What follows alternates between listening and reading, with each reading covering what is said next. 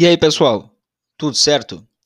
O Descomplica Direito é um podcast voltado ao debate de temas jurídicos relevantes na sociedade de maneira fácil e descomplicada, seja para aqueles das ciências jurídicas ou não.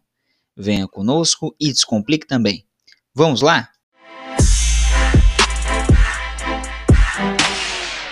Bom dia, boa tarde, boa noite para quem for nos assistir posteriormente.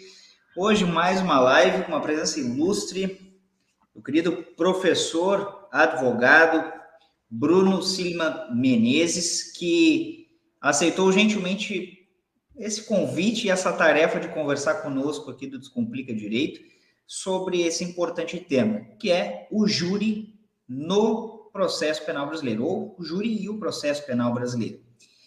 É, o professor Bruno, que além de advogado criminalista e professor universitário, também é mestre em ciências criminais pela PUC do Rio Grande do Sul. Professor Bruno, é uma honra tê-lo conosco e a palavra está com o senhor. Tudo bom, Carlos? Muito obrigado pelo convite, é uma satisfação participar de, um, de uma live.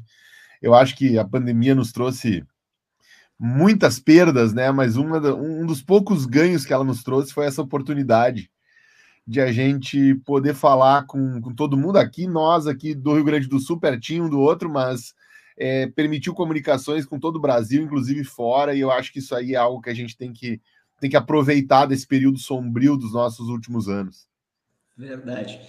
Professor Bruno, Primeira pergunta que a gente faz aqui, nas outras oportunidades que tivemos live, é como que o Bruno, ou o que, que levou o Bruno a escolher o direito? O que, que ele levou? Maravilha. Tu quer a versão romântica ou a versão real? A versão real, a versão real é que a versão romântica é sempre muito bonita, né? Ah, eu nasci vocacionado para isso. Eu sempre sonhei fazer isso desde que eu tinha três anos de idade. Não, a versão real é bem mais, é bem menos é, é, fantasiosa. Eu caí no direito por acaso. Eu era vestibulando de medicina. Eu sou de uma família de médicos. Minha mãe é médica, meu avô é médico. Meu pai não é médico, mas é dentista da área da saúde também. Então eu sempre estava muito mais próximo da área da saúde do que das áreas das, das humanas, das sociais humanas. Eh, então eu botei na minha cabeça que eu queria fazer medicina e fiz vestibular para medicina e bati na trave em alguns vestibulares grandes aqui do Rio Grande do Sul, fiquei de suplente em duas ou três universidades. E, e, era um caminho natural, como, como é o caminho natural de qualquer concurseiro no direito, que vai indo, indo, indo, e chega uma hora que entra, né? Então a tendência era que mais um ano talvez eu, eu ingressasse na medicina. Aí na época, o vestibular não, não, tinha internet, né? Pelo menos não tinha internet tão assim, de forma é tão funcional como nós temos hoje. A internet era, ela era muito mais é, recreativa, né? A pessoa entrava num site para ler algumas informações e não para se inscrever, para baixar, para pagar, para tudo mais. Então, a, a, inscrição no vestibular ela se dava de uma forma muito curiosa. É, no Banco do Brasil se vendia o chamado Manual do Vestibulando então se comprava ali, e ao se comprar já se pagava a taxa de inscrição e depois se preenchia um formulário e se mandava para a universidade. A minha avó viu isso, era uma universidade privada aqui em Santa Maria. Eh, Santa Maria tem uma cidade, para quem não conhece, tem uma universidade federal muito grande, que era onde eu vinha fazendo é, o, o vestibular para medicina, mas o vestibular na Universidade Federal é só na virada do ano, então só tem vestibular de verão. Então eu havia batido na trave no vestibular de verão de 1999 para 2000. E aí, ali em, em, abril ou maio de 2000, minha avó viu esse manual do vestibular da universidade privada, que hoje é a Universidade Franciscana, na qual eu leciono. Antigamente era a Unifra, né? Ela era um centro universitário e hoje virou uma universidade. E a minha avó disse: te inscreve para ver como é que tu tá e tal. E ela disse: como não tem medicina, tu podia fazer direito, que deve ser o curso mais concorrido do, do, do, do meio do ano. E eu fiz, e vestibulando de medicina, eu estava fiado, estava estudando, então eu passei muito bem naquele vestibular, passei com muita sobra. E me entusiasmei. Disse, ah, então quem sabe eu vou ver como é que é, vamos, vamos cursar para ver qual é que é e tal. E aí. E eu comecei já, de, desde cara, a gostar muito do curso, comecei a. Eu me lembro que as primeiras, eu não me matriculei em todas as disciplinas do primeiro semestre, porque eu ia continuar estudando, né? Sim. Ainda que eu fosse ficar no direito, eu ia tentar a federal, porque era uma universidade mais tradicional. Então eu me inscrevi em Introdução ao Estudo do Direito, Economia Política e Teoria Geral do Estado. E eu sempre gostei muito disso, eu sempre gostei dessas, dessas questões históricas, eu gostei dessas questões políticas. E eu comecei a achar interessante isso, né? E aí eu disse, não, vou, vou continuar. E meus pais são agora aposentados, mas eram professores da universidade também, então tinha aquela coisa assim que faz na universidade. Aí eu, eu tava me, me preparando para fazer na universidade, quando chegou um determinado momento, eu conversei com eles e olha, eu, eu, a universidade passava por um período de muita greve naquele, naquela época. E, e eu numa federal que estava começando, perdão, numa particular que estava começando, mas começando com toda a estrutura que uma particular pode oferecer e tudo mais. E aí eu conversei com eles de, olha, eu quero continuar aqui. E aí eu continuei ali, me, me formei ali. E aí sim, eu me achei no direito mesmo, desde o primeiro semestre. Eu, eu seria é, pior do que eu na, na medicina, só, só estaria pior do que eu os meus pacientes. Esse sim, esse é. Mas fora isso, eu, eu, eu sou bastante feliz no direito. E me diga uma coisa, professor. É, essa tendência ao direito penal e ao processo penal, quando é que o senhor encontrou? Porque, é, como o senhor disse, né, pode ter a versão romântica e a versão real. Né? Como é que o senhor foi eh, se encaminhando para essa área do direito? É, é, essa, essa é fácil de responder. Essa, essa dá para romântica. Essa dá para versão romântica. É, eu sempre gostei de, de, de, de, crimes, eu sempre gostei de filmes que envolvessem julgamentos, que envolvessem mistérios, que eu sempre gostei muito de ler, eu sempre naturalmente lia muito casos é, policiais, casos de mistérios. Então havia sempre uma curiosidade sobre isso, e é natural, né? Pelo menos nós que vivemos da área do, é, da, da, área criminal e principalmente estamos próximos da docência, a gente percebe isso.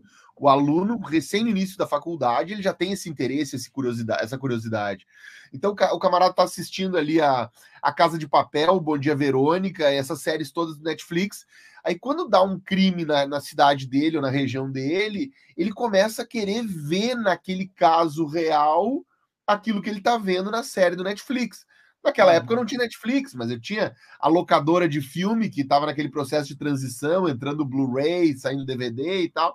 Então, é, eu sempre tive muita curiosidade sobre isso. E, e entrei na faculdade, aí, ou melhor, é, comecei na faculdade com aquela curiosidade pelo direito penal e me decepcionei muito com o direito penal no início. Eu tive um direito penal, o, o início do meu direito penal não foi nada bom, assim, não foi nada bom, não foi é, o meu, meu professor de Direito Penal 1 nunca me, me, me instigou a, a, compreender o direito penal na, em toda a beleza que ele tem, porque ele tem uma beleza. Se a gente consegue compreender o direito penal como um instrumento de efetiva limitação do poder punitivo, mas que a gente consegue ver ele sob um aspecto crítico, um, ele nos permite dar uma viajada legal. E eu não tive isso. Eu fui conseguir é, ver o direito penal que eu queria ver quando eu fui fazer meu primeiro estágio. E aí eu estava lá no meu primeiro estágio em escritório. Veja bem, o meu primeiro estágio eu fiz no segundo semestre é, numa vara de família. Não consegui numa vara criminal e tal. Então é, era no fórum. Então eu estava começando Sim. a ter uma ideia de processo. E foi lá no quarto semestre, quarto para quinto semestre, que com dois advogados bastante combativos, bastante competentes que me acolheram no seu escritório, eu comecei a ver o direito penal é, sob uma ótica um pouco mais que me agradava, né? E aí tinha uma curiosidade que um desses advogados era professor na Universidade Federal de Santa Maria, era professor substituto da disciplina que hoje eu sou professor substituto, e ele começou a me apresentar algumas bibliografias que meus professores não haviam me apresentado. Talvez, assim, para quem esteja nos acompanhando agora, talvez esses nomes que eu vou falar nem façam algum sentido. Naquela época, em 2000, 2001, eles já estavam ultrapassados, mas a bibliografia que eu comecei a estudar foi com Damásio de Jesus, foi Mirabete. com Mirabete, foram... É, e nós tinha coisa muito Sim. boa já aqui, mas não, não foi o que o que o, o a minha porta de entrada para o direito penal, vamos dizer assim. E dentro, dentro daquela, daquela realidade que o senhor estudou direito, né, lá no início da década de 2000, para agora, o senhor consegue ver diferenças positivas e negativas? Ah, eu consigo, eu consigo. Assim, bom, eu acho que uh, negativa, nitidamente, o nosso sistema penal ele piorou bastante, né? O nosso sistema uhum. É, apresenta um sistema carcerário é, mais superlotado, mais seletivo, mais racista e preconceituoso do que era até tempos atrás. É, isso se deve nitidamente ao fracasso de algumas políticas criminais muito claras, como a política criminal de guerra às drogas, especificamente essa, porque eu acho que ela é um divisor de águas. Mas eu acho que nós temos uh, pontos positivos, sem sombra de dúvidas eu acho que essa essa gurizada que está que tá vindo, que está chegando, ela é uma gurizada muito mais bem preparada do que nós éramos. Preparadas, preparada criticamente, preparada para questionar algumas questões, alguns pontos, é, mais curiosa. Ela talvez não seja mais estudiosa, no sentido de sentar e abrir um livro, porque uhum. isso era o que nós tínhamos naquela época. Mas isso não faz deles hoje piores do que nós éramos lá atrás, faz deles diferentes. Eles têm uma curiosidade por informações que vêm de outras formas variadas. Então, aquilo que nós tínhamos lá, que era abrir um livro e ter que entender isso no livro, hoje eles conseguem cruzar várias fontes aqui, e quando eu chego numa sala de aula e pergunto alguma questão, já vem isso eu vi no Twitter, isso eu vi aqui, isso eu vi lá não sei aonde. Então, existe hoje um conhecimento mais diversificado. Ele não é mais, ele não é tão ortodoxo como era antigamente, mas ele é um, um conhecimento mais é, diversificado, o que torna ele mais plural e crítico também. Então, assim, é, eu vejo isso como ponto positivo ponto positivo. Uhum. Eu, eu penso assim, eu, enfim, eu sou professor há 15 anos, então eu frequento solenidades de formaturas e eu ouço os discursos dos alunos e eu me impressiono, porque a minha geração não tinha esse posicionamento, é, esse senso crítico que hoje eles têm contra é, de combate ao racismo estrutural, de combate à homofobia, de combate à misoginia, de, enfim, é, é, todo mundo sabia que se precisava combater, mas ninguém levantava, empunhava essas bandeiras como hoje se impunha. Então, assim, eu acho que, que, que isso é um ponto positivo a ser ressaltado.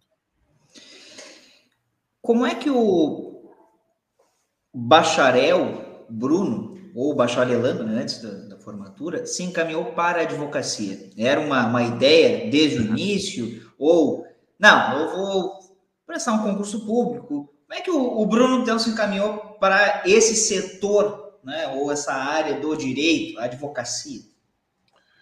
Bom, eu eu tô longe de ser uma pessoa assim, um, um, empreendedor, assim, um empresário do direito. Nunca fui, nunca vi isso com, com esses olhos, assim, sabe?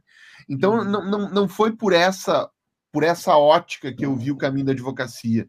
Eu vi o caminho da advocacia especificamente nesse estágio que eu te mencionei, que me apresentaram uhum. esses, é, esses autores, e eu consegui perceber que ali tinha um estilo de vida que me agradava.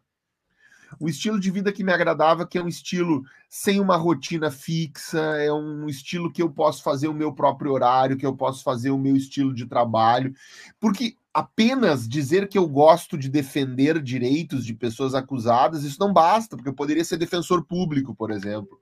Entende? Mas não, é, eu não me agrada ingressar em uma estrutura muito engessada. E uhum. quando eu esbarro nessa estrutura engessada, e que muitas vezes a advocacia esbarra, porque a gente tem que lidar com várias instituições, isso é das coisas que mais me perturba e mais me incomoda.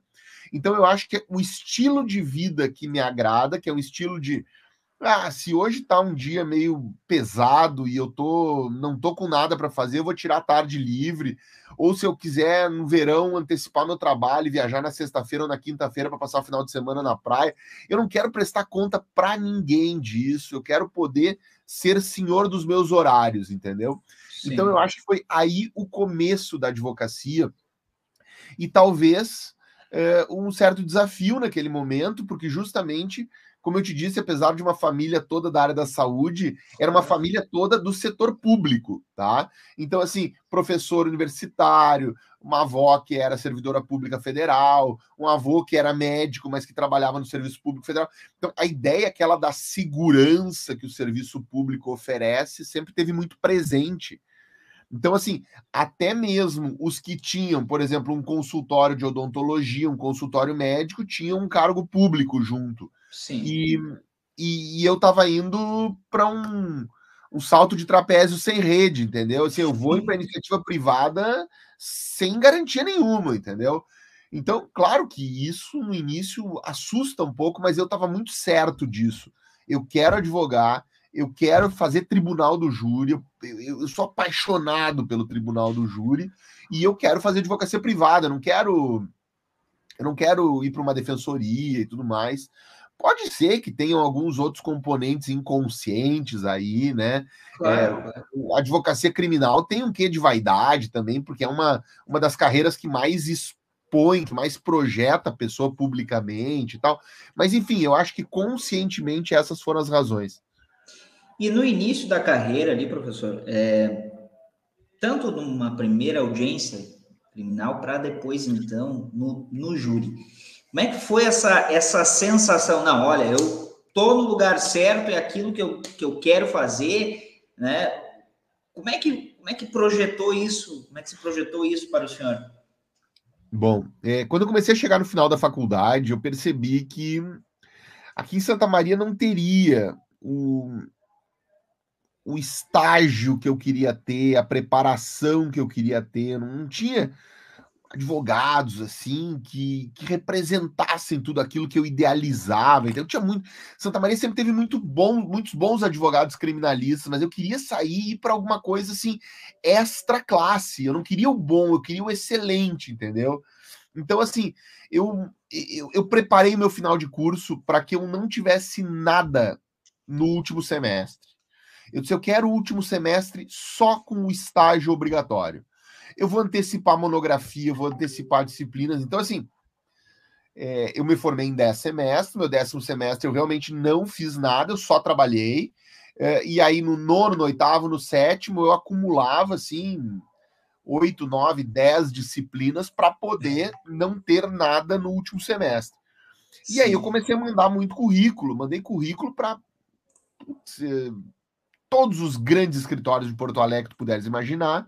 Mandei currículo para alguns escritórios de Brasília e eu tive uma oportunidade no escritório de Brasília, eh, um grande escritório de um advogado extremamente uh, bem conceituado e tudo mais, mas era muito longe, eu não tava, eu ainda era muito apegado aqui, eu não queria sair daqui e tal. E aí eu tive a oportunidade uh, no escritório do Dr. Amadeu Weiman, em Porto Alegre. Ele me aceitou como estagiário e eu comecei lá no dia 1 de fevereiro de 2005, tá? E aí tem coisas que acontecem que elas não se devem tanto a ou apenas a dedicação ou a talento ou o que quer que seja, depende muito da sorte, sabe? Sim. E o doutor Amadeu tinha um braço direito, que era um advogado, que é um grande amigo meu, que é um grande advogado criminalista, que é um grande professor universitário, que é o Lino Marcelo Vidal Munhoz. O Marcelo Munhoz era o braço direito do doutor Amadeu, e ali em meados de abril de 2005, eu comecei em janeiro, em fevereiro, em abril ele decidiu voltar para o interior, porque a família dele é da região de perto de Cachoeira, e resolveu voltar uhum. para o interior. E o doutor Amadeu me chamou um dia e disse: Olha, o Marcelo está indo embora, vai tentar a vida no interior. E, e eu não estou afim de contratar outro advogado. Eu não quero contratar outro. Eu quero te fazer uma proposta. Tu quer ser o braço direito, quer fazer para mim o que o Marcelo fazia? Doutor, claro que eu quero, né? Mas assim, eu não, não, eu não tô nem formado, não tenho OAB. E ele disse: não, isso eu resolvo. O que, que tu vai fazer? Tu vai sair lá daquela mesinha lá da, da biblioteca, que era a tua mesinha de estágio, e tu vai vir para segunda sala principal do escritório. Aqui tu vai peticionar, tu vai atender cliente, tu vai estudar o processo E o que eu vou fazer nos processos que tu conduzir vai ser assinar, obviamente, revisar algumas coisas, assinar. Claro. E quando for para uma audiência, tu vai me levar brifado.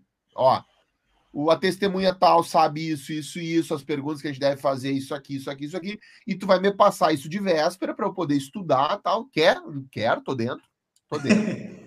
Naquele dia eu passei minhas coisas para a sala do lado e comecei a dar um gás, comecei a atender cliente, comecei a preparar tudo e tal.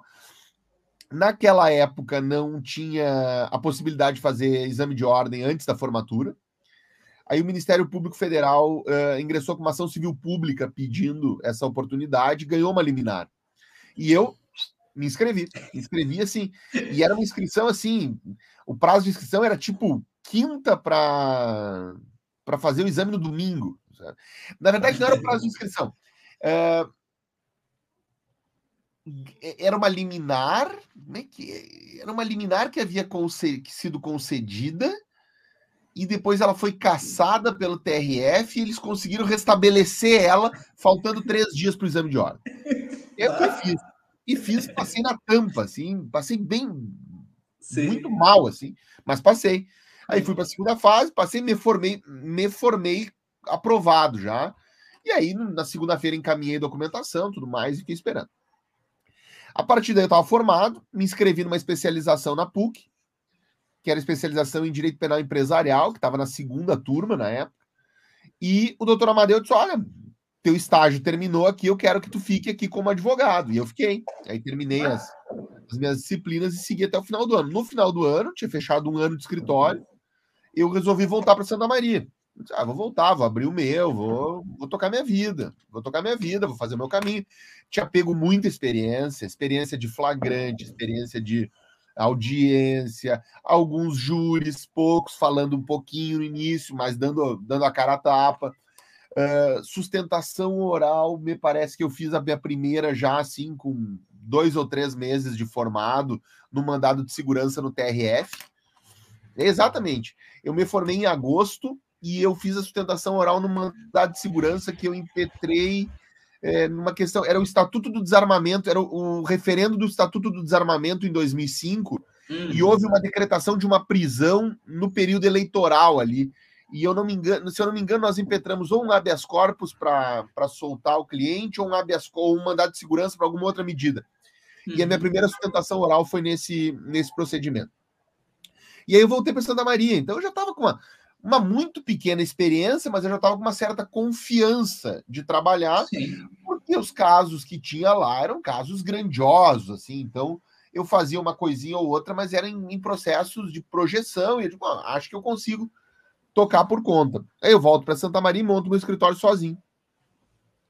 E aí, quando eu monto meu escritório sozinho, fico esperando entrar cliente criminal, e o que, o que aparecia era, ah, comprei uma batedeira na internet, nem era na internet, na loja aqui do calçadão e veio com defeito. O meu computador tá com não sei o quê. Puxa vida. Ou então eram questões trabalhistas, assim, a diarista que queria reconhecer o vínculo de trabalho da casa, de não sei o que. Cara, o que, que eu estou fazendo aqui? Onde é que estão os processos criminais? Porque, porque claro, daí tem o seguinte: Santa Maria é uma cidade de 300 mil habitantes, né? Então, assim, ela não, ela não é uma cidade pequena, mas ela está longe de ser uma cidade muito grande. Então, uhum. tinha ali uns dois ou três nomes de advogados que eram referências. Ninguém estava querendo confiar sua liberdade a um advogado de 24 anos, recém-formado. Então, ninguém aparecia ali, era normal. Aí, o que, que eu fiz? Aí, eu dei a cara a tapa. Eu a defensoria pública era muito incipiente aqui ainda. Embora já, já tivesse um núcleo de defensoria, tinham poucos defensores. Devia ter dois ou três defensores naquela época aqui em Santa Maria para dar conta de vara de família, processo criminal, processo civil, infância. Não, não era pouca coisa. Aí eu ia na vara do júri e pegava a pauta dos júris do mês. E aí eu olhava lá, processo, hoje é dia 14 de setembro. Então, assim, ah, dia 27 de setembro tem um júri. Esse cara está assistido pela Defensoria Pública, ele está lá no presídio. Eu pegava o processo no fórum, examinava, lia o processo, estudava, ia para o escritório, fazia uma procuração no nome desse cara, ia lá no presídio me apresentava. Fulano, tô vindo de Porto Alegre, trabalhei com o doutor Amadeu Weiman, tô abrindo escritório criminal, tô precisando mostrar o meu trabalho. Tu, eu vi que tu tem um júri dia tal, tu tá com a defensoria. Eu quero saber, tu me oferecendo de graça para trabalhar para ti. Se tu quiser, eu vou fazer final de Copa do Mundo no teu processo aqui. Eu preciso mostrar trabalho. E os caras são loucos, os caras todos deram a procuração. Eu fiz acho uns 30 juros. Eram loucos, porque assim, eu era um cara inexperiente comparar com a defensoria pública.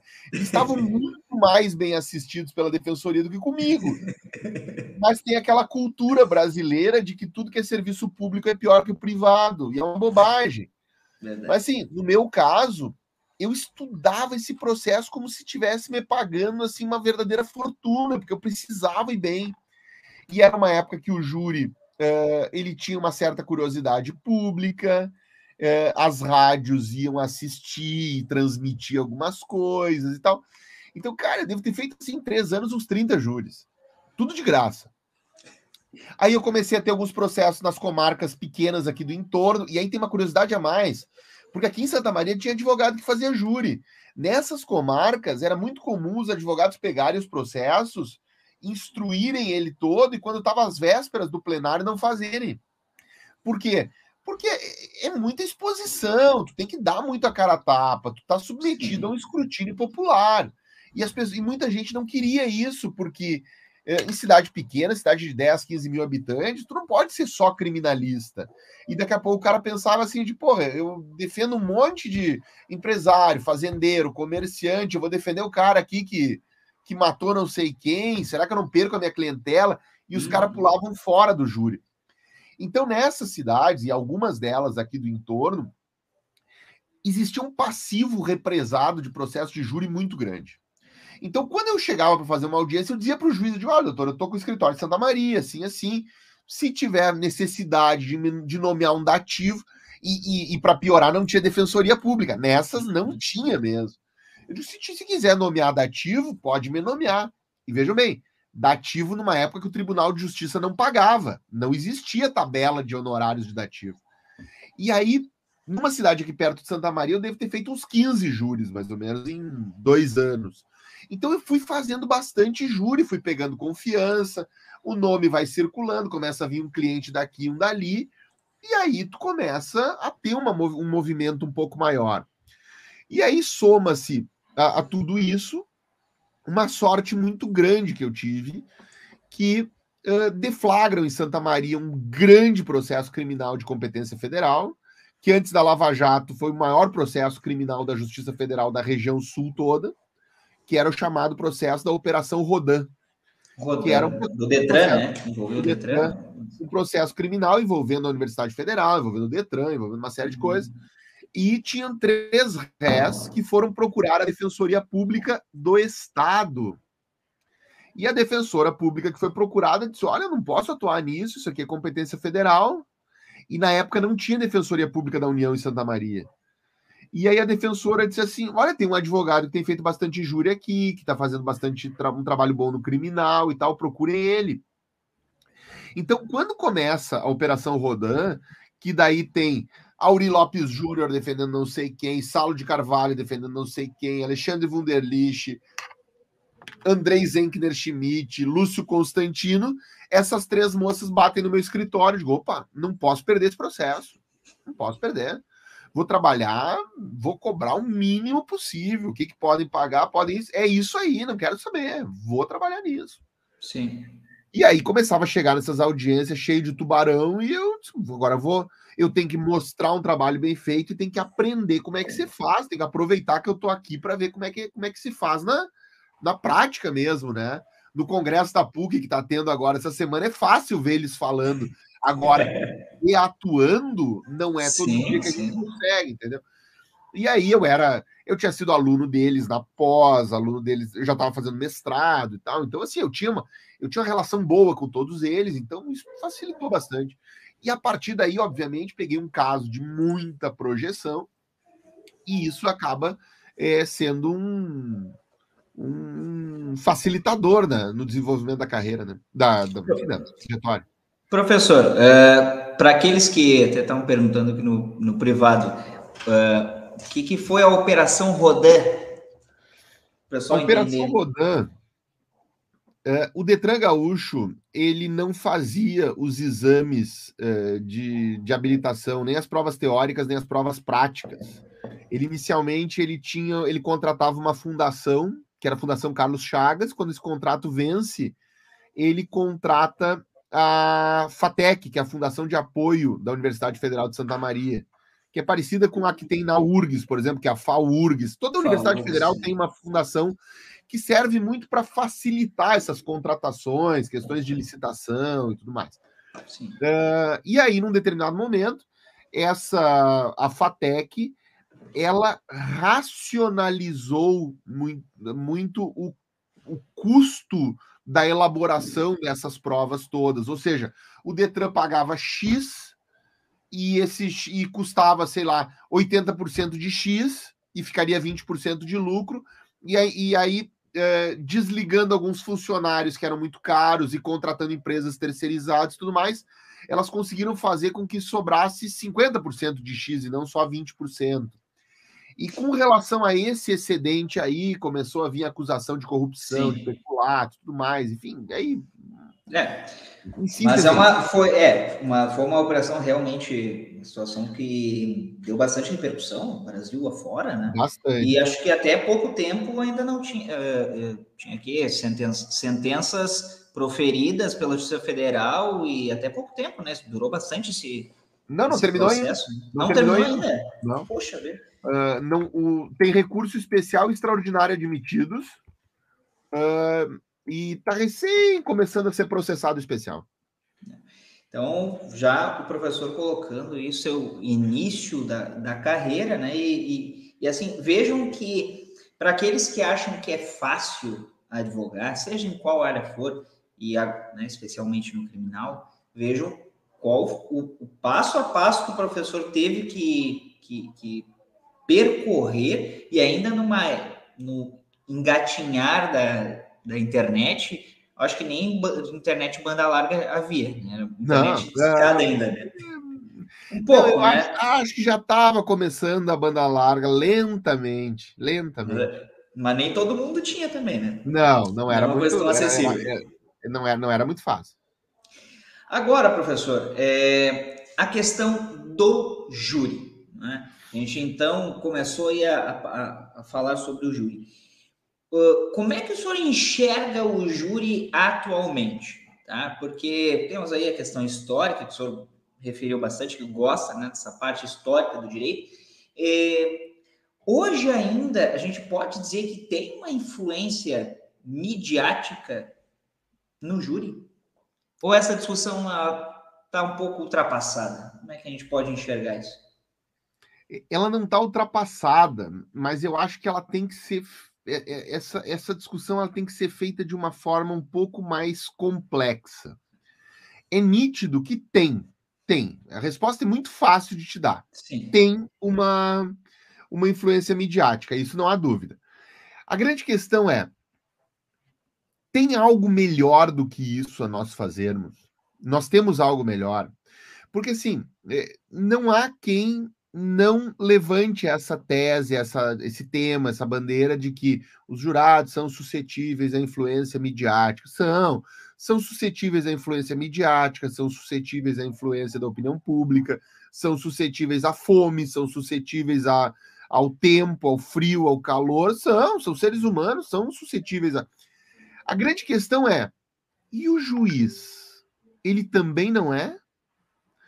Porque é, quando a gente começa a desmerecer o tribunal do júri, sem querer, a gente está dando um valor muito grande para a decisão judicial. É como se eu dissesse assim: a decisão do júri é muito ruim, porque ela é muito precária, porque ela é muito suscetível a influências. E aí o que eu não digo, mas fica nas entrelinhas, é: logo, a decisão do juiz é melhor. Uhum. E aí eu pergunto: a decisão do juiz é melhor? Ela é de fato melhor? O juiz ele não é suscetível a influências da opinião pública? Aí vocês vão dizer, ah, mas o juiz fundamenta as decisões. Fundamenta, fundamenta mesmo. Tem que fundamentar, está na Constituição. Sim. O jurado não. Agora, eu posso aqui. Posso, mas não vou, mas posso, pelo menos, é, defender aqui um discurso racista, um discurso machista, um discurso homofóbico, e enfiar um monte de expressão jurídica aqui, e que talvez alguns se sintam incomodados, alguns outros não tanto, e a gente acabe dizendo que isso aqui é uma decisão jurídica. Quantas e quantas vezes, com roupagem jurídica, com palavras rebuscadas, o direito não disse que alguém, por ter tido um histórico de outros crimes, deveria ser quem cometeu o crime? Quantas vezes o direito não disse que, porque estava numa região da cidade, geralmente uma região é, é, periférica, uma região pobre, é muito provável que a pessoa tenha cometido crime. Quantas vezes o direito já não disse que, uh, por exemplo, uh, uma mulher que estava com uma roupa muito curta, ela concorreu para o resultado de um crime sexual? Ou seja, a linguagem jurídica ela comporta tudo isso. Então, a grande questão não é essa. A grande questão não é a influência em si. Porque nós vamos chegar agora no ponto central da coisa, que é o seguinte: o resultado do júri da Kiss ele foi influenciado pela opinião pública, porque é a tua pergunta seguinte, tem que ser, né? Uhum. É, faz essa pergunta, tem que me fazer a segunda. Sim. Foi, foi, foi influenciado, não tem dúvida. Principalmente quando a gente vê que passados 10 dias de julgamento, todo mundo que acompanhou o julgamento da Boate Kiss absolveu aquelas quatro pessoas. Talvez não tenha absolvido assim, não tem culpa nenhuma de nada. Muitos até isso disseram, mas vamos lá. Mas eu tenho certeza que quase todo mundo, pelo menos, escolheu um dos três caminhos. Eles são inocentes, ou as penas estão exageradamente fixadas, é desproporcional isso que foi fixado aqui, ou alguém deve ter dito ainda assim: é muita vítima para pouco réu. Tá faltando culpado aqui nesse banco dos réus. Tá? Sim. Então, assim, aquelas sete pessoas que estavam incomunicáveis, que não acompanharam o que todo mundo acompanhou, seja pelo YouTube, seja pelos comentários do chat, seja pelo Twitter, seja pelo Facebook, aquelas pessoas deram uma decisão na contramão da opinião pública. Concordo. Agora eu devolvo a pergunta de uma forma mais complexa haveria algum juiz que teria tomado alguma decisão diferente daquela?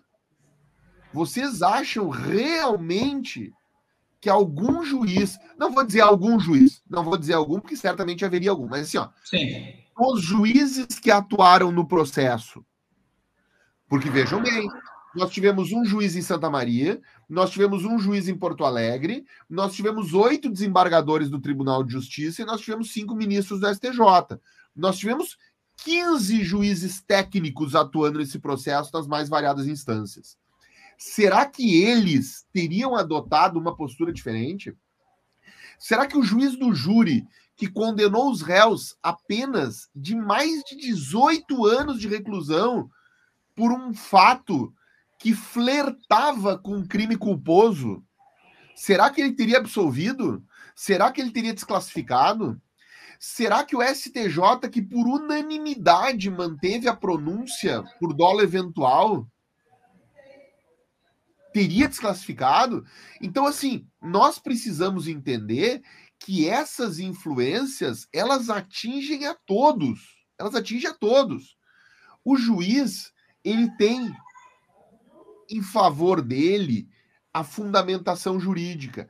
Mas essa fundamentação ela é a principal arma que ele tem para dissimular aquelas vontades ocultas dele. Ele pode entrar no processo querendo condenar o réu e ele vai maquinar um discurso jurídico ali para que legitime aquela impercepção dele que ele já tinha antes.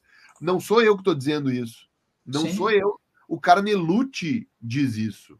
O Carnelucci diz isso lá nos anos 40.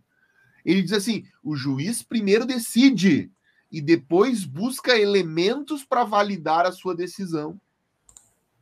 Então, eu acho que a gente não pode ficar num reducionismo de botar a culpa no jurado, como se a decisão do juiz fosse muito boa.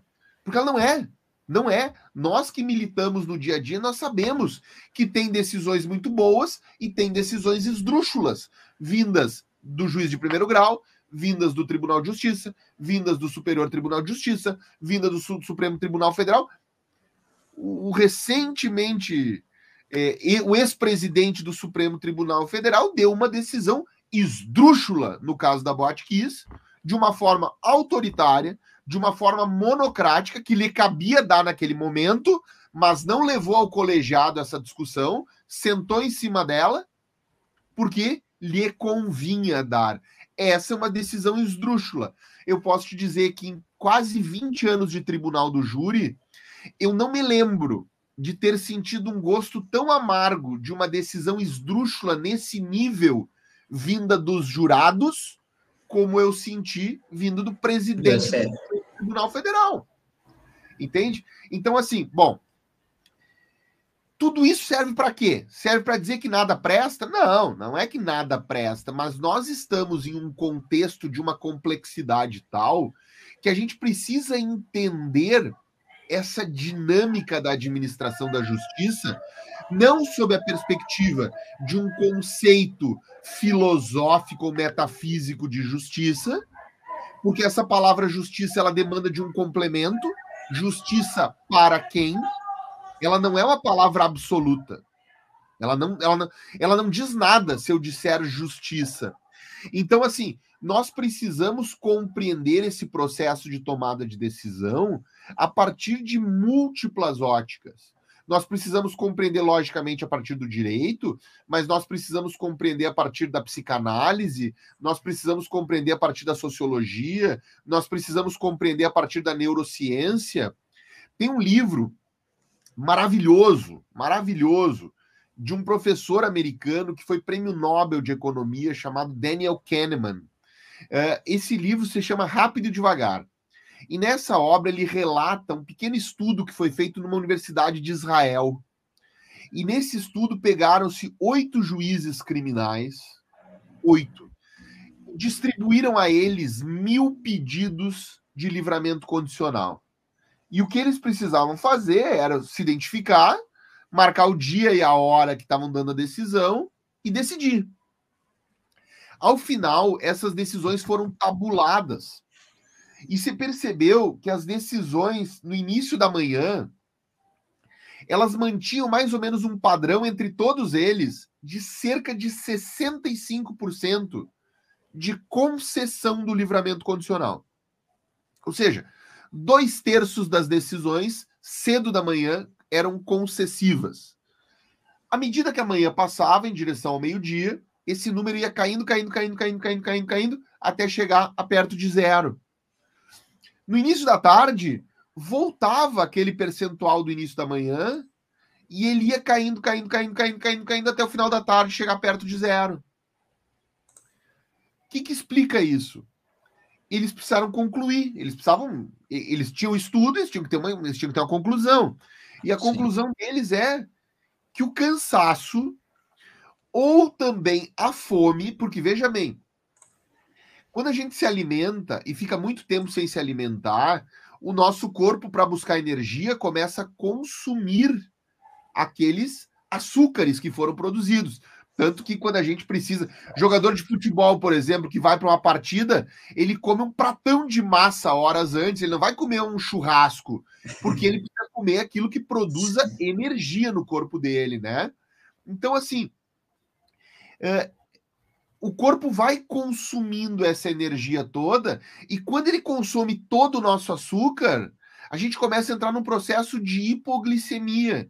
E quem já teve hipoglicemia sabe que o, o, a, a sensação do corpo é uma sensação de cansaço, é uma sensação que o olho começa a ficar pesado, a gente começa. A, parece que a gente está sonolento. E se a gente come um pedaço de chocolate, dá um pico aqui e, e dispara. Então, olha que bacana isso. Porque assim, ó, isso é um estudo maravilhoso. Só que ele se torna assustador se a gente pensar alguns outros aspectos. Imagina que tu tem um cliente teu que, que vai ser julgado hoje. E na hora de distribuir a pilha dos processos, o assessor colocou ele num, num, ponto X que ele se torna o primeiro processo da pilha da tarde. Tá? O primeiro processo da pilha da tarde. Então, assim, a chance do teu cliente conseguir esse benefício é de dois terços, é de 65%. Só que o juiz deu um ligeiro de manhã porque ele queria fazer alguma coisa no início da tarde, queria passar no shopping para comprar uma camisa no início da tarde, e ele ia começar a trabalhar um pouco mais tarde. Sim. Então ele queria trabalhar um pouco mais de manhã, e aí ele pegou o, o primeiro processo da pilha da tarde e, e botou como último da pilha da manhã. Então o teu cliente que no início do expediente tinha 65% de chance de ser solto, ele passa a ter quase zero por uma obra do acaso. É alha, é aleatoriedade aqui. Então, assim, isso dá para a gente chamar daquela justiça filosófica que você fala, que se está fazendo justiça? Não. Mas a culpa é do juiz? Não. A culpa é de uma atividade essencialmente humana. Então, para eu compreender isso, eu não preciso, eu não posso compreender isso só sob a ótica do direito. Eu tenho que compreender isso sob a ótica da fisiologia. Eu tenho que compreender isso sob a ótica da neurociência, que é o que vai explicar uhum. esses caminhos. E eu posso tentar compreender isso também sob a ótica da psicanálise, porque uma decisão ela também vai vir carregada de vaidade, ela vai vir carregada de medo, ela vai vir carregada de alguns sentimentos inconfessáveis do juiz, que é normal. Só que não vai ser a vida do juiz que vai afetar, vai afetar a vida do jurisdicionado. Então, eu não gosto tanto dessa discussão júri ou não júri, porque recai nesse problema. Uhum. A gente não pode fazer terra arrasada, porque é o que nós temos isso. Então, assim, como é que nós vamos resolver isso? Bom, nós precisamos criar mecanismos jurídicos para resolver problemas humanos. E um problema jurídico que se resolve fácil no júri ele não está no plenário. Ele está duas casas atrás. Ele está na decisão de pronúncia. Se eu, em vez de lavar as mãos como costumeiramente os juízes lavam na decisão de pronúncia, dizendo que tem versão para cá, tem versão para lá, então manda para o júri. Se o juiz for um pouco mais criterioso aqui, ele alivia o trabalho do jurado logo ali. Então eu acho que a gente tem que começar a refletir a partir dessa perspectiva. Verdade. Professor, antes de fazer a próxima pergunta, vou ver o pessoal que está comentando ali. Doutora Cara Spencer mandou uh, palminhas aí saudando. Boa noite, doutora. Doutor Matheus Pereira, grande Matheus, baita live. Nós que agradecemos a, a tua participação. É, a doutora Carla é, fez uma pergunta mais específica ali com relação ao caso Kiss. É, queria saber a opinião do doutor a respeito da utilização do sistema de consultas integradas para consulta dispensa de jurados. Bah, esse aí, esse é um problema antigo que nós temos. Problema antigo que nós temos. Uh, eu acho que nós temos duas questões aqui. Nós temos uma questão que não é tão difícil de resolver tá? Uma questão que não é tão difícil de resolver. Se há uma necessidade de se escrutinar a vida íntima do jurado, porque veja bem, é vida íntima. A gente vê os registros de ocorrência que as pessoas fazem. Eu não estou vendo aqui a certidão de antecedentes eu tô vendo o registro que a pessoa fez, entendeu? Então eu tô vendo ali onde que a pessoa perdeu o documento, onde que a pessoa bateu o carro, eu tô vendo ali uma discussão que teve de, de, de, de guarda de filho, porque volta e meia acontece de o pai chegar para pegar o, o filho para visita e a mãe não, não, não quer entregar, o cara vai lá na delegacia e registra. Sabe, é, é, é uma certa invasão de uma, de, uma esfera já privada, ainda que pertencente a, a, a bancos de dados públicos. Mas se se entender que é de fato necessário isso, é simples de resolver. É simples. Monte-se um expediente apartado dos autos do processo principal, com todas essas informações impressas disponível para acusação e defesa. O Ministério Público não vai nem precisar lá pegar, porque ele tem acesso funcional a esse banco de dados, mas se a defesa quiser, a defesa vai ao cartório e examina esse, todas essas informações. A gente assegura com isso paridade de armas, tá? Agora, sem isso, aí vira o contrário, vira a falta de paridade de armas. Então, a grande questão aqui é essa. Eu, Bruno, advogado privado aqui em Santa Maria, eu pesquiso todos os meus jurados que, que eu, com quem eu vou fazer júri. Mas como é que eu pesquiso? Eu pesquiso no Google, eu pesquiso no Facebook, eu pesquiso no Instagram, eu pesquiso no Twitter, eu pesquiso no Jus Brasil, eu pesquiso aonde eu posso pesquisar, o que é muito pouco. O que é muito pouco. Então vai ter um jurado lá que é Bruno Menezes, aparece três ou quatro Bruno Menezes, que eu não sei nem quem é o cara, entendeu? Eu tenho que ter uhum. três ou quatro é, pesquisas paralelas para eu tentar fazer a minha. E veja, eu não estou nem falando em eu impugnar o jurado, assim, de uma forma. Esse jurado não tem é, idoneidade para ser jurado. Não, eu não vou escolher o jurado ou porque ele é de direita ou porque ele é de esquerda, eu não vou escolher o jurado ou porque ele é religioso ou porque ele é ateu. São questões prosaicas faz parte da minha estratégia defensiva. Então, gera um nítido desequilíbrio no primeiro momento. A segunda questão me parece mais grave. Porque a segunda questão, ela diz respeito não à escolha dos sete jurados que vão formar o conselho de sentença. Porque desses sete jurados é barbada. Eu chego com uma lista de 25. Então é 25, precisa ter 15 presentes na sessão para tirar sete. Tá ali, eu uhum. chego com a minha lista pronta. Só que antes dessa lista, lá em outubro do ano anterior, foi montada a lista geral. E nessa lista geral, o juiz intima o Ministério Público, ou convida o Ministério Público a participar do sorteio, convida a Defensoria Pública a participar do sorteio, convida a OAB a participar do sorteio, e qualquer cidadão que quiser participar pode participar porque é uma sessão aberta, certo? Sim. Só que ninguém vai. Ninguém vai. Eu não vou. Eu não vou porque eu não sei se eu vou ter júri ano que vem. Não, não me interessa saber quem é que vai formar a lista geral. Então eu não passo por, pela impugnação dessas pessoas. Mas é importante que elas sejam impugnadas? É, é importante. A depender do que ela tiver, é importante. Agora, o que me parece mais grave é que isso do consultas integradas não é novidade nenhuma na nossa realidade do Rio Grande do Sul. Isso aqui é coisa antiga, tem mais de 10 anos sobre esse tema. O Tribunal de Justiça já decidiu sobre isso pela legalidade desse sistema. E tudo bem.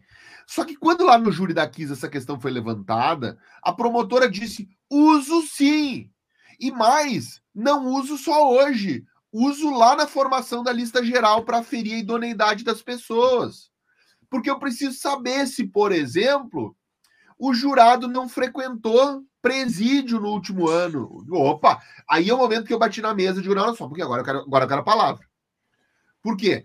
Porque assim, até ali nós estávamos numa discussão que ela era uma discussão extremamente relevante sobre o ponto de vista é, prático, ou melhor, teórico, mas ela era estéreo sob o ponto de vista prático, porque já havia sim. decisão do Tribunal de Justiça. Sim, sim. Só que essa questão nova, ela não é, ela é muito relevante. Porque veja só, a minha idoneidade está sendo aferida por algo que o meu pai fez, por algo que minha mãe fez, por algo que meu irmão fez, por algo que meu filho fez ou por, por algo que minha esposa fez. Porque se eu for no presídio visitar, não sou eu que estou preso. Então, eu, eu acho que aqui existe, primeiro, um atentado contra a dignidade da pessoa humana, porque eu um cidadão com, no pleno gozo dos meus direitos, eu faço questão de ser considerado alguém com idoneidade, a menos que eu dê motivos para perder essa presunção. Sim. A segunda questão, e, e além disso tudo, de, de, dessa presunção, é um outro fato. Porque é importante para mim, que estou num júri tentando mostrar para o jurado que aquele meu cliente que eventualmente cometeu um deslize, a cadeia não é caminho dele, não é o melhor destino para ele, ele não vai sair melhor da cadeia. Porque o júri, ele lida com uma perspectiva que é uma perspectiva. Eu falei muito de justiça, justiça, justiça. Aqui no júri é isso. Não é a justiça dos livros, é a justiça de casa. É a justiça que eu aprendi com meu pai, com a minha mãe, com a minha avó, com meu avô. É a justiça que eu aprendi na igreja, a justiça que eu aprendi na escola. É o que é certo e o que é errado. E eu tenho que tentar chegar nisso do jurado. E um jurado que conhece a realidade do presídio, porque tem um familiar lá, ou porque tem um amigo lá, ele é um jurado relevante para a defesa. É óbvio que ele não é um jurado relevante para o Ministério Público. Mas então o Ministério Público deve recusá-lo na formação do conselho de sentença, dentro das suas três recusas imotivadas, não impugnando ele lá da lista geral. Sim. Então, essa questão ela é uma questão muito grave, muito, muito grave. E o desembargador Jaime, quando julgou essa questão no, no, na apelação, ele deixou muito claro isso. Embora o Tribunal de Justiça tenha um posicionamento já a respeito da legalidade disso, é importante que se diga que é uma decisão antiga e anterior à LGPD. Ou seja, me parece que deixou uma porta aberta para que essa questão volte a ser discutida, para que nós possamos estabelecer novos limites para isso que atenta contra a dignidade do jurado, e é curioso porque o próprio jurado ele não queria ser jurado, né? Então, é, somos nós que precisamos defender algo dele que ele não quer que seja defendido, porque para ele convém até ser afastado. Mas isso é um direito humano. É um direito humano. Ou seja, é a dignidade dele que está em jogo. Então, é nesse aspecto que isso tem que ser combatido e tem que se trabalhar para que se tente reverter isso.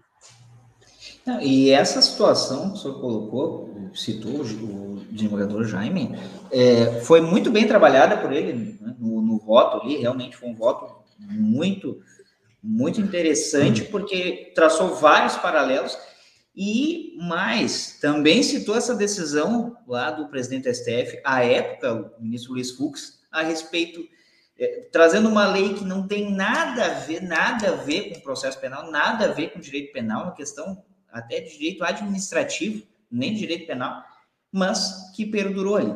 E na sequência do pessoal que estava comentando, a dona Neide, boa noite, boa noite, dona Neide, obrigado por estar nos assistindo.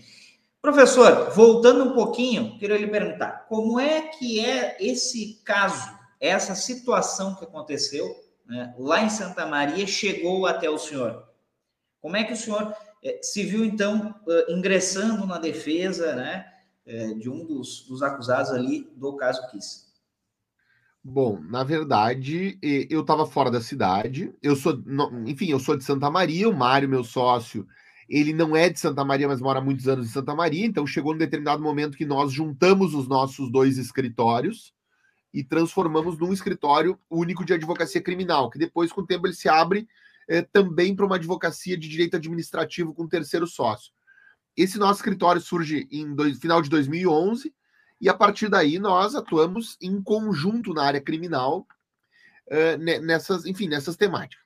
Uh, em 2013, em janeiro de 2013, eu fui passar o final de semana uh, no litoral, era aniversário do meu irmão, quando acontece essa fatalidade, essa tragédia, e, e aí tu fica monitorando tudo, porque tu sabe que tu é da cidade, tem muita gente conhecida e tal. Então nós passamos sim, naturalmente sim. o dia todo é, olhando isso, até que no final do dia, no, já à noite, para ser mais específico, o, o, meu sócio me liga e diz: olha, o, entraram em contato conosco. O que, que tu acha?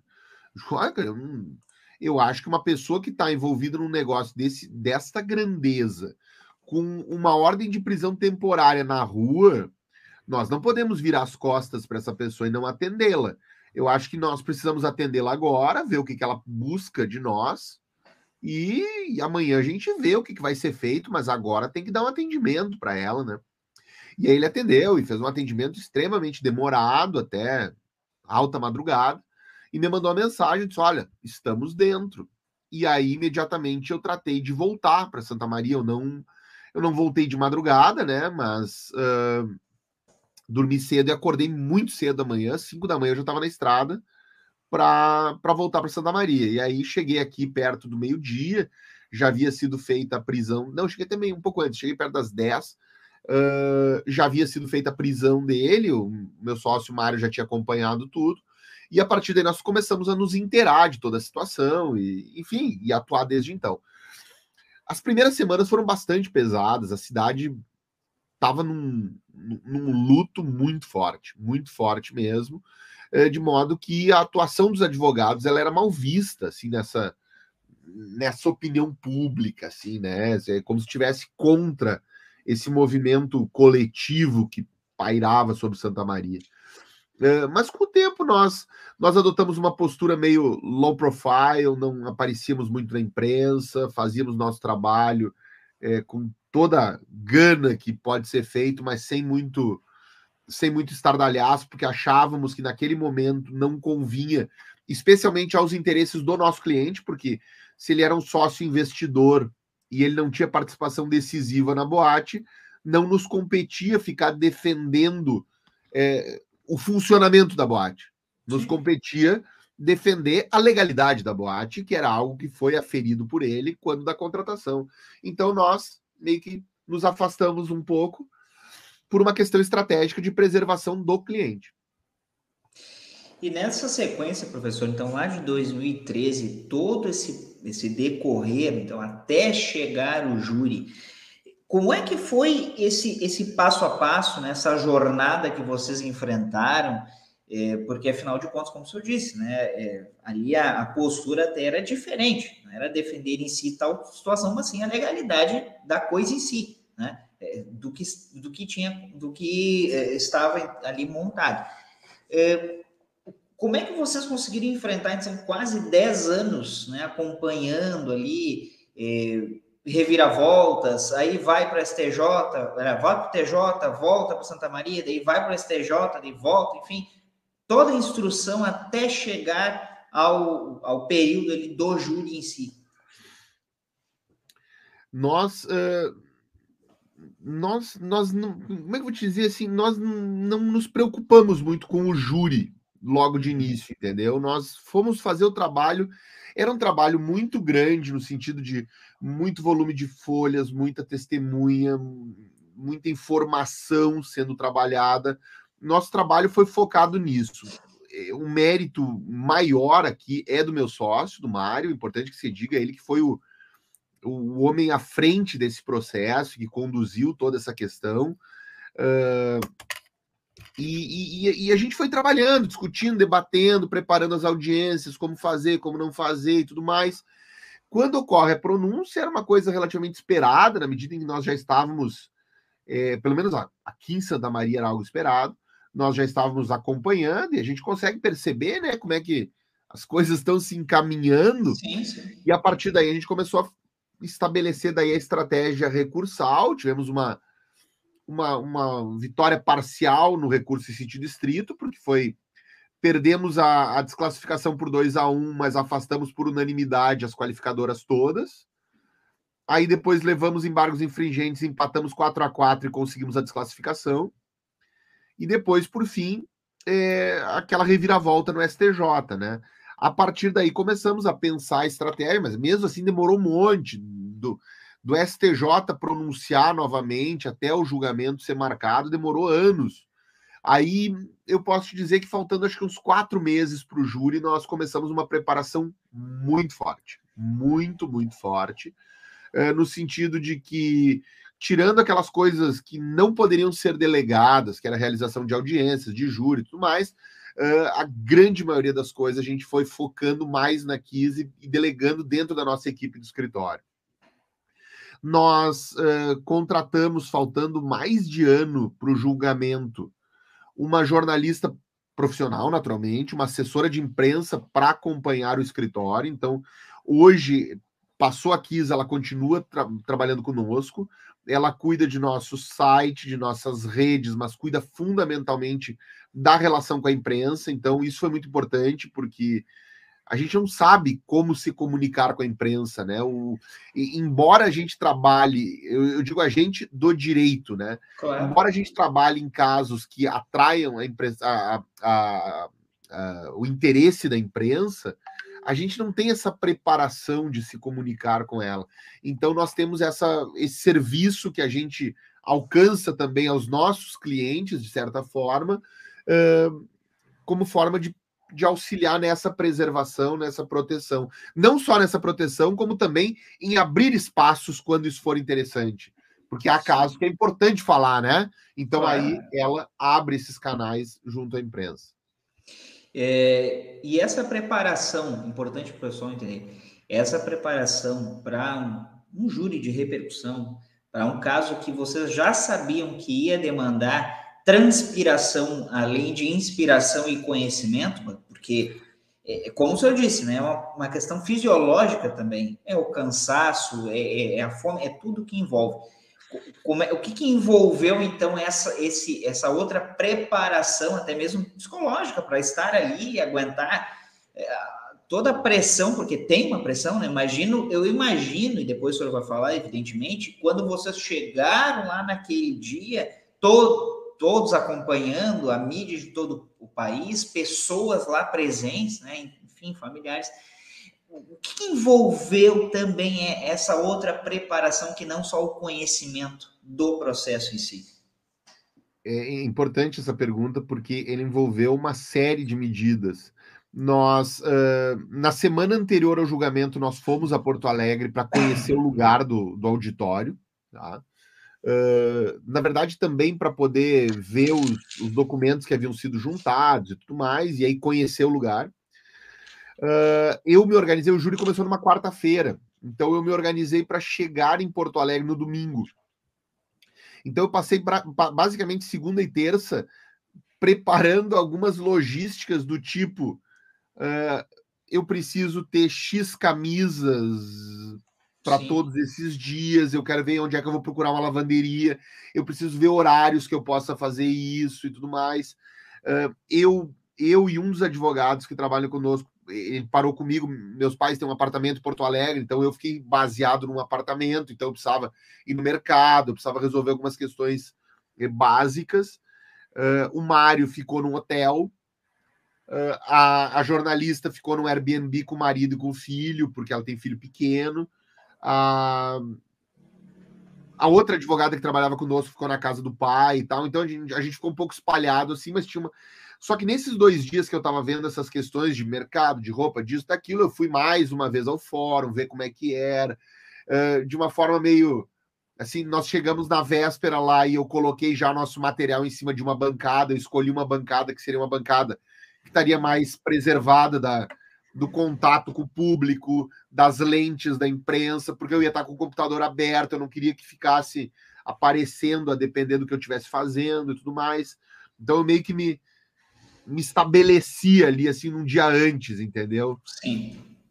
Claro que poderia acontecer algum sorteio no outro dia, mas de uma tentativa é válida, né? E aí nós fizemos a tentativa.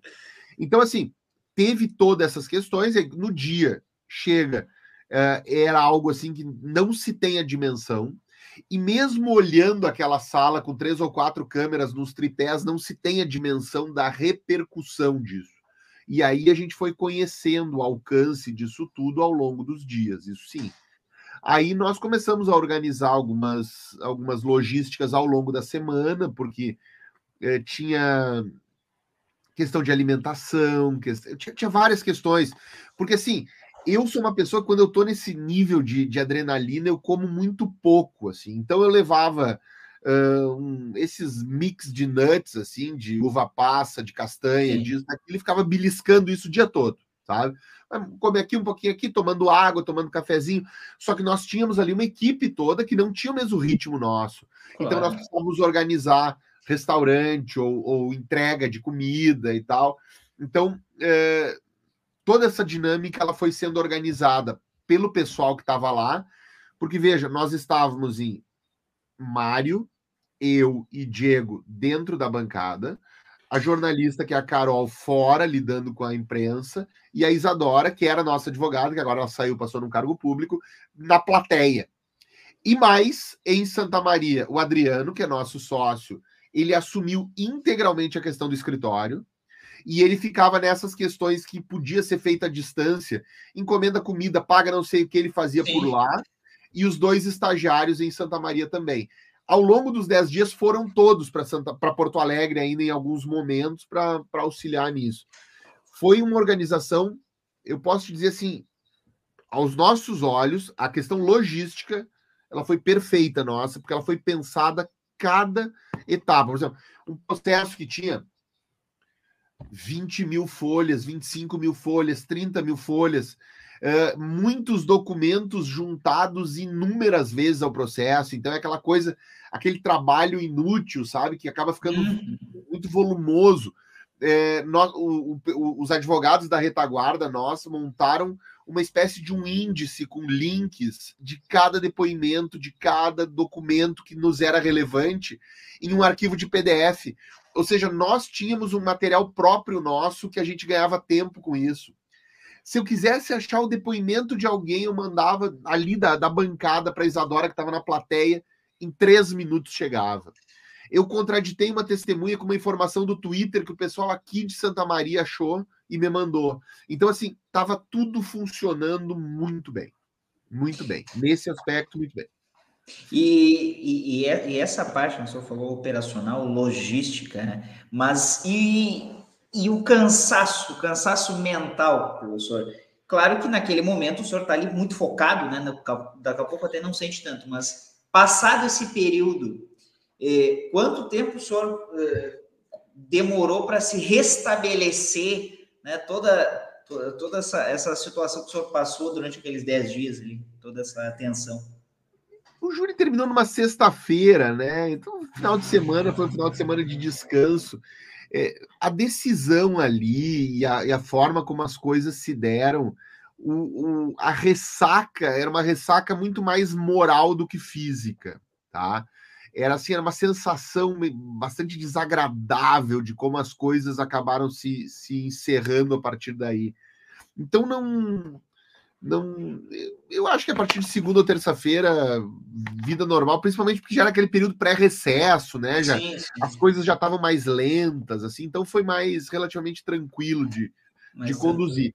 Ao longo dos dez dias, o cansaço mesmo era um cansaço mais físico, porque assim, o Mário e eu, nós nos dividíamos bem. Tanto que de todas as defesas, a única que tinha, digamos que, dois protagonistas era nossa. Todos os outros tinham um expoente Sim. e algumas. A nossa, não, nós dividimos em partes iguais. Como eu te disse, o, o homem à frente do processo era o Mário. Foi o Mário que me pediu que eu assumisse isso. Foi ele quem, quem tratou com o cliente na primeira vez e tal. E ele disse: não, vamos junto porque nós sempre fazemos júri junto, porque a gente se diverte fazendo júri. Sim. O menor júri que for, aquele jurizinho de, de processo de 120 páginas, a gente faz meio a meio. Um pega o mérito, outro pega a qualificadora, um pega isso, outro pega aquilo, porque a gente a gente gosta de fazer, sabe? Não é que ah, um processo desse tamanho precisa ser os dois. Não, não. Qualquer processo a gente faz os dois, Sim. porque a gente acaba curtindo. Então, assim, nas inquirições, a gente meio que se dividia. O que, que tu tu vai perguntar o que para ele, o que quer, quer que eu faça, quer que eu conduza e tal, não sei o quê. Quando chegou nos debates, sim, aí, aí pegou bastante. Eu, a quinta-feira, que foi o, a primeira fala, terminou 10, 10 e pouco da noite, eu fui eu fui conseguir dormir 4 da manhã. Pela adrenalina que eu tava, eu tava assim numa, numa excitação com o processo, que eu não conseguia dormir. Aí acordei às 6 da manhã para outro dia. E aí sim, aí o outro dia já pega um cansaço e tudo mais, e aí fica um pouco. Mas aí já era o último, né? Então sim. já ficava um pouco mais, mais fácil. Queria lhe perguntar, professor, qual foi a. Qual, quais foram, qual foi o, a parte, o momento mais que o senhor viu de maior tensão ali na parte dos debates ou mesmo das inquirições ali, que assim, para o senhor gerou uma tensão, o senhor percebeu que era um momento bem assim tenso ali daquele período de júri? As inquirições era algo meio controlado, porque quase todo mundo já havia sido ouvido ao longo da instrução, então não tinha grandes surpresas ali, entendeu? Então, assim, obviamente que tu sabe, ah, essa, essa testemunha aqui é muito ruim, essa testemunha não vai ser boa, tá bem, mas. Nos debates, o que seria natural, eu, Bruno, eu me diverti fazendo, me diverti. É, encaixou o que eu queria dizer, eu consegui dizer do jeito que eu, que, que, que eu idealizava dizer, entendeu? Então, hum. é, vou te dizer que não foi tenso, foi, foi a parte talvez mais tensa ali, porque uma palavra mal posta, uma discussão mal iniciada ali, vai por água abaixo. Mas eu acho que os interrogatórios, eu acho que era um momento de maior tensão, porque a gente sabia bem o que, que todos eles estavam passando, enfim. Então, assim, é um momento difícil de botar essas pessoas frente a frente, daqui a pouquinho elas não conseguirem dizer o que elas querem de fato dizer. Sim. Eu acho que nesse momento a gente sentiu um pouco um pouco a coisa um pouco mais pesada. E nesse, nesse sentido, professor, aquela questão da reprodução simulada dos fatos, a tal maquete, que foi um, grande polêmica, como é que se desenhou aquilo até chegar ali ao plenário, sendo que já tinha sido manifestado que a, a, as defesas não tinham tido acesso a isso? Como é que se chegou lá naqueles, olha, nós não tivemos acesso, como é que essa prova está aqui? Aquela maquete, assim, ela é uma maquete. Ele é muito mais barulho e impacto visual do que algo efetivamente importante, entendeu? Hum. É, é, num júri como esse, a estratégia do Ministério Público foi fazer o quê? Foi fazer choque visual. Ela não tinha, eles não tinham tese jurídica. Então eles precisavam botar foto de corpo, eles precisavam botar foto de, de, de fogo, eles precisavam botar uma maquete. Agora, de fato, essa maquete, e isso há um problema muito sério, porque muitas pessoas, e eu, e eu não vejo problema nisso, é importante que se digam, eu, eu de fato não vejo problema, mas muitas pessoas profissionais se tornaram militantes dessas causas, o que não há problema. O que há de problema é que esses militantes, alguns desses militantes, passaram a se vender como experts de algumas temáticas. Tá? Esse é um problema.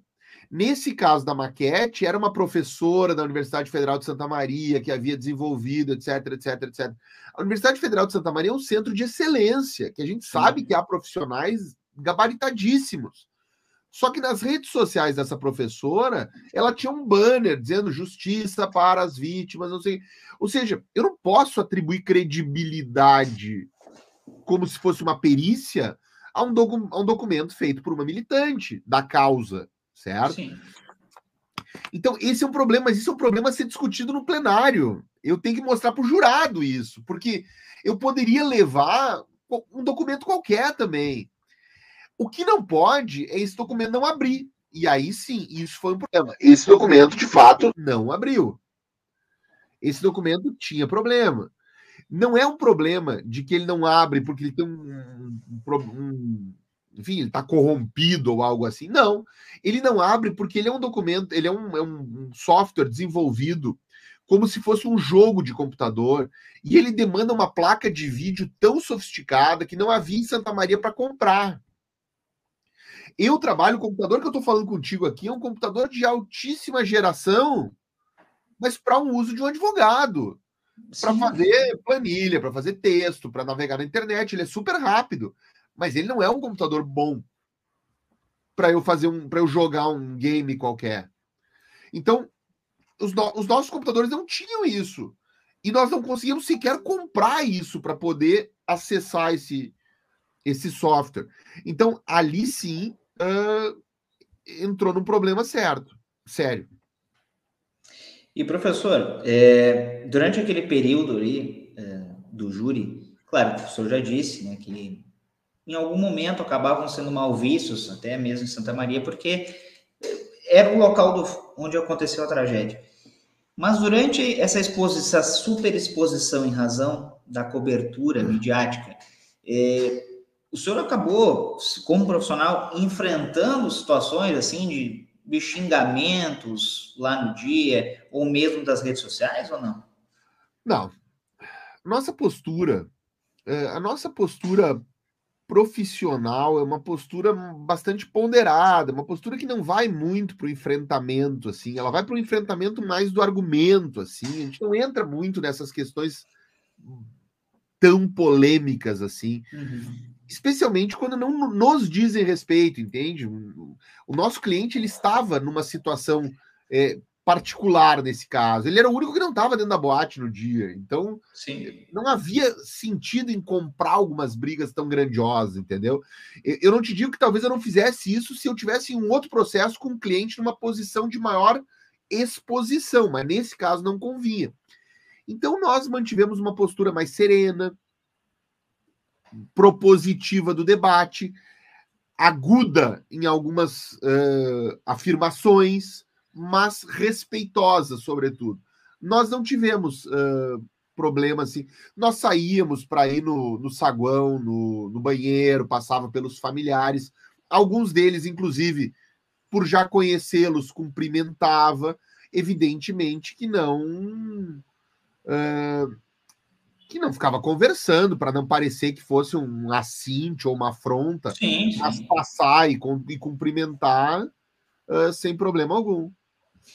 E posterior, professor, então, né, sobreveio então a, a, decisão ali, o HC preventivo, depois é, a, a, suspensão da decisão do, do, HC, naquela decisão do, do ministro é, Luiz Fux lá, é, do STF. É, desse período lá de dezembro até agora, início de agosto, quando houve então o julgamento da apelação, né, do recurso de apelação, esse período, como é que, como é que então o, o, profissional do jeito que, no caso vocês, conseguiram tocar essa essa questão envolvendo o processo, então até chegar lá, porque olha só, o professor Bruno está colocando aqui, né, o início, depois o decorrer, mais um hiato que houve em dezembro até início de agosto. Então, esse hiato, professor, como é que como é que, que foi então essa preparação até chegar lá ao julgamento da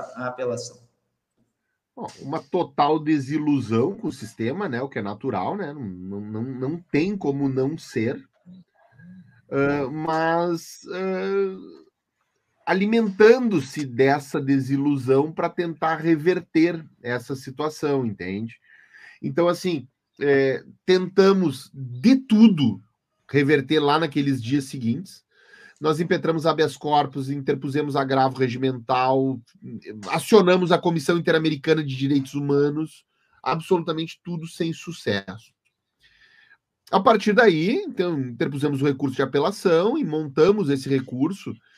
É, as razões desse recurso foram apresentadas, se não me falha a memória, lá por fevereiro, por aí. Uh, e aí fizemos assim um recurso bastante completo que contemplasse essas questões que nós, enfim, que nós havíamos pontuado. Tanto que nós abdicamos de muitas daquelas nulidades por entender que algumas delas já estavam sendo contempladas em outros recursos e haveria, não haveria necessidade de, de fazer em duplicidade isso, e outras nós achávamos que não eram tão fortes que justificasse uh, bater muito nelas. Então nós fizemos um recurso relativamente enxuto com três nulidades bastante claras e uma discussão bastante profunda em cima de pena. Porque, de fato, né, olha, a discussão de modo geral, daqueles que, que militam na área, de que as penas foram muito altas e a pena especificamente para né, esse, o, não, o seu cliente também é algo desproporcional ao, ao que estava sendo tratado ali. É, quando vocês estavam então ali durante o julgamento da apelação, é, a abordagem que começou pelo relator, depois deu uma esmorecida e depois, não, opa, agora está no caminho, né? Assim, bom para nós. Como é que foi aquele dia ali, professor? Era muito difícil estimar tudo, né? Porque assim, ó, nós tínhamos o relator, desembargador Martinez Lucas, que já havia sido é, o desembargador que havia dado o voto condutor do habeas corpus que soltou os réus, que já havia dado o voto, que foi o voto é, que saiu derrotado no recurso em sentido estrito para desclassificar, então ele tinha dado algumas decisões é, bastante favoráveis aos réus, tanto quando vitoriosa a tese, no caso do habeas corpus, quanto, tanto quanto é, derrotada a tese, no caso do recurso sentido estrito. Então existia uma certa expectativa com relação a isso, porque já dava para se ter uma ideia de qual seria a visão dele sobre o caso. Ou seja, no momento que ele diz lá no recurso sentido estrito que isso não deve ir a júri, ele está dizendo que não há dolo eventual. Então, assim. Então existia uma expectativa em cima disso. O desembargador Conrado, nós conhecemos o desembargador Conrado como juiz um, um, desembargador extremamente experiente, juiz de carreira, que teve uma, uma trajetória bastante longa na sétima Câmara Criminal, mas que estava debutando na primeira Câmara naquele processo. Era o primeiro julgamento dele naquele processo. Então, a, a sétima Câmara Criminal tratava de matérias bastante diferentes da primeira Câmara. Lá na sétima Câmara tinha muito mais crimes é, sexuais, tinha um outro, outra sorte de crimes do que os crimes contra a vida, os crimes de os crimes de trânsito que, que são mais afeitos à, à primeira Câmara. E o desembargador Jaime é um desembargador oriundo do Quinto Constitucional, mas que sempre se mostrou extremamente independente, com uma formação teórica absolutamente invejável, absolutamente invejável. Os votos do desembargador Jaime, é, eles são de uma construção teórica que poderiam sair do tribunal para uma revista científica sem o menor problema. Eh, eu nunca disse isso ao desembargador Jânio, mas eu já disse, já disse isso a muita gente, que há casos em que a gente ganha ou perde e muitas vezes nem sabe exatamente o porquê. Porque são votos que muitas vezes reproduzem pareceres do Ministério Público. É, quando eu perco algum recurso que tem um voto do desembargador Jaime, eu posso sair chateado por ter perdido, mas eu saio bastante conformado, porque as decisões do desembargador Jaime são extremamente técnicas. Então, esse era o cenário projetado. Aí, quando a decisão que, que nós tínhamos, a única que nós conseguíamos ter uma, uma expectativa mais concreta, que era do relator, ela vem em sentido completamente contrário, aí nós meio que perdemos, perdemos. Vai haver uma redução geral de pena. Né? Porque daí nós precisamos ganhar os outros dois se tivéssemos ganho o relator, precisávamos ganhar mais um dos outros dois, agora precisamos ganhar os dois. Só que quando o desembargador Conrado começa o voto, e é um voto extremamente bem construído, um voto que enfrenta item por item, a gente voltou para o jogo só. Porque assim, eu havia visitado os três desembargadores na semana anterior e nessas conversas, obviamente, que nenhum voto é antecipado, são desembargadores extremamente extremamente éticos e, e, e experimentados, né? Mas assim, nesse, nessas conversas da semana anterior, a gente percebe quais são os pontos que estão mais em dúvida. Mas, Sim. doutor, como é que era isso? Como é que era aquilo e tal? Então, eu imaginava que do desembargador Jaime as questões de nulidades estavam sendo muito bem desenvolvidas. Então, quando o desembargador Conrado levanta essa, essa bandeira da nulidade e o faz com um brilhantismo, na, na minha visão, aí eu comecei a achar que dava para reverter. Porque eu, como eu tinha percebido que o desembargador Jaime estava estava muito preocupado com as nulidades, digo, oh, quem sabe agora. E aí, no próprio voto do desembargador Conrado, ele antecipa um comentário, diz, ah, como o desembargador Jaime concorda comigo nesse ponto, opa, se concorda comigo nesse ponto, ganhou, então, então acabou. Então, aí você foi atenção, aí sim você conseguiu é, acalmar um pouco. E realmente, olha, é, claro, o, o, voto do, do relator foi diametralmente oposto àquilo que se imaginava, mas dos outros dois embargadores, em especial o embargador Jaime, muito bem enfrentada, assim, ponto por ponto, até ele, ele acabou enfrentando, me parece que até tratando mais nulidades que o, o desembargador Conrado, e trazendo essa discussão muito, muito importante da, do, da utilização do consultas integradas. Isso. É, é, foi, olha, muito, muito interessante mesmo. É, Professor, perspectiva hoje, após, então, esse marco que foi o, o caso Kiss, que está sendo, né? O senhor acha que isso pode, eh, de alguma forma, eh, repercutir em outros casos, assim, de júri, sejam com uma grande exposição como esse ou não? O senhor, o senhor acha que passou uma mensagem positiva de, olha, tem um limite, tem que se punir, obviamente, mas dentro do que espera o ordenamento e não, assim, a revelia dessas nulidades? Não tenho dúvida. Da mesma forma que aquele episódio do Sérgio Moro com os procuradores da Lava Jato é, deu luz alta nessa questão da falta de imparcialidade de alguns juízes, e hoje todo mundo já está um pouco receoso com essa situação. Eu acho que essas questões de jurados, essas questões de sorteio, elas vão ser questões que já vão ter um pouco mais de, de atenção por parte dos juízes, porque eu acho que esses casos paradigmáticos eles servem muito para isso, né? Para ser o living case de, de algumas temáticas. E eu acredito que muito provavelmente o caso que seja o leading case nessa questão da, do consultas integradas, nessa questão do rigor do sorteio dos jurados. E, eu, próprio, eu próprio nunca, nunca havia levantado essas questões, porque sortear 25 jurados é uma coisa relativamente fácil de pesquisar. Sim a gente percebeu qual, foi, qual era a dificuldade quando tinha mais de 300 a serem pesquisados, Imagina. entendeu?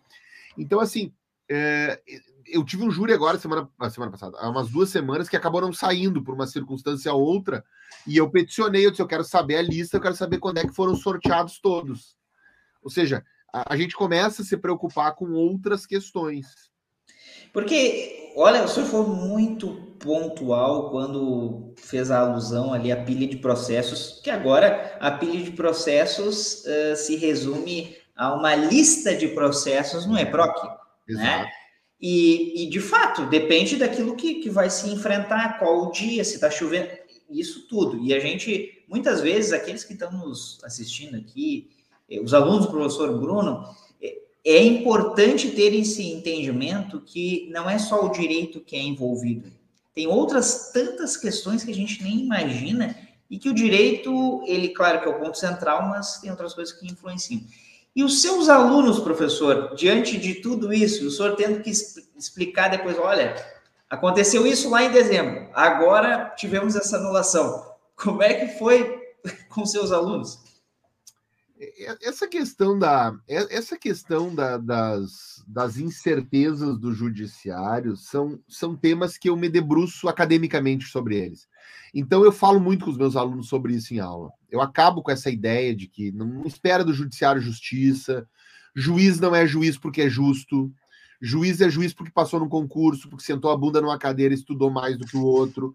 Então, é, é, por isso que ele é juiz. E, e não tem, não, não tem outra razão. Não existe um critério de dizer, olha, aquele ali vai ser juiz porque ele é mais justo que o outro. Não, não tem. Então é bem possível que algum de nós nessa sala de aula seja mais justo do que um juiz que está ali no fórum. Então, assim, eu trabalho muito com eles isso. Então, obviamente que quando houve o júri da Kise, quando houve a, o julgamento da apelação, houve um entusiasmo muito grande, né, de ver o professor atuando, aquela coisa toda, assim. E obviamente que logo que eu voltei, houve aquela curiosidade de querer saber os detalhes, querer saber os, os, uh, os bastidores de, da situação. E com o tempo isso passa, né? Passa e a coisa acaba voltando ao normal. E o caso Kiss acaba sendo mais um, como tantos outros, que viram um exemplo de sala de aula por uma coisa ou outra e perdem um pouco aquele aquela, aquela curiosidade que você tem. Eu tenho percorrido vários lugares, o Brasil, nos últimos meses, falando disso, e eu me, me agrada muito falar sobre isso, não necessariamente pelo júri da KISS, mas porque essas temáticas se cruzam com o meu tema de pesquisa acadêmico. Mas é natural que mais dia menos dia esse tema vai começar a ser a esfriar, ele vai começar a perder o interesse e, e a coisa vai outro tema vai ter que vir à tona, né? E o senhor acha, até uma discussão que pairou, eu acho que paira né, também, o senhor acha que pode haver alguma alteração legislativa a respeito do, do tribunal do júri, alguma coisa que envolva o tribunal do júri, em razão desse caso paradigmático, ou o senhor ainda acha que senhor acha que não, acho que ficou meio restrito ali aquela a questão da Kismer. Acho que não. Acho que não. Acho que teria muita coisa que poderia ter mudado nesses uh, ao longo de todos esses anos, se houvesse algum interesse, enfim, real de mudança. Por exemplo, nós poderíamos mudar uma questão que, que é extremamente necessária de se discutir, que é o fato de que o nosso Código Penal não contempla previsão para grandes tragédias, por exemplo. Ele uhum. trata o homicídio culposo como se fosse um acidente qualquer, como se fosse uma arma municiada que ficou em cima da mesa, como se fosse um, é, um corrimão que não ficou muito bem preso e a pessoa se desequilibrou e caiu, como se fosse uma corda de rapel que rompeu. Uh, mas nós temos acidentes que se, se relacionam de uma forma muito mais complexa, que é um acidente de um avião que cai por um erro humano, que é um, uma boate que incendeia, ou coisa do tipo. Então, nós precisamos ter uma previsão legal para tragédias, para punir com certa proporcionalidade grandes tragédias, sem que, com isso, nós precisemos corromper. Oi? Procurador-geral, foi uma publicação a respeito. Alô? Olá? Tu tá me ouvindo? Tô, tô ouvindo, acho que entrou. Eu, me desculpa, me desculpa. Então, assim, sem que a gente precise corromper a dogmática penal.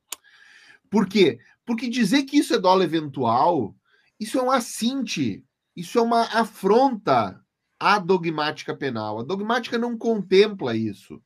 Qualquer pessoa que estude seriamente o direito penal vai concordar que nessas tragédias não existe aquela adesão subjetiva à produção do resultado, que, que, que caracterize como uma indiferença.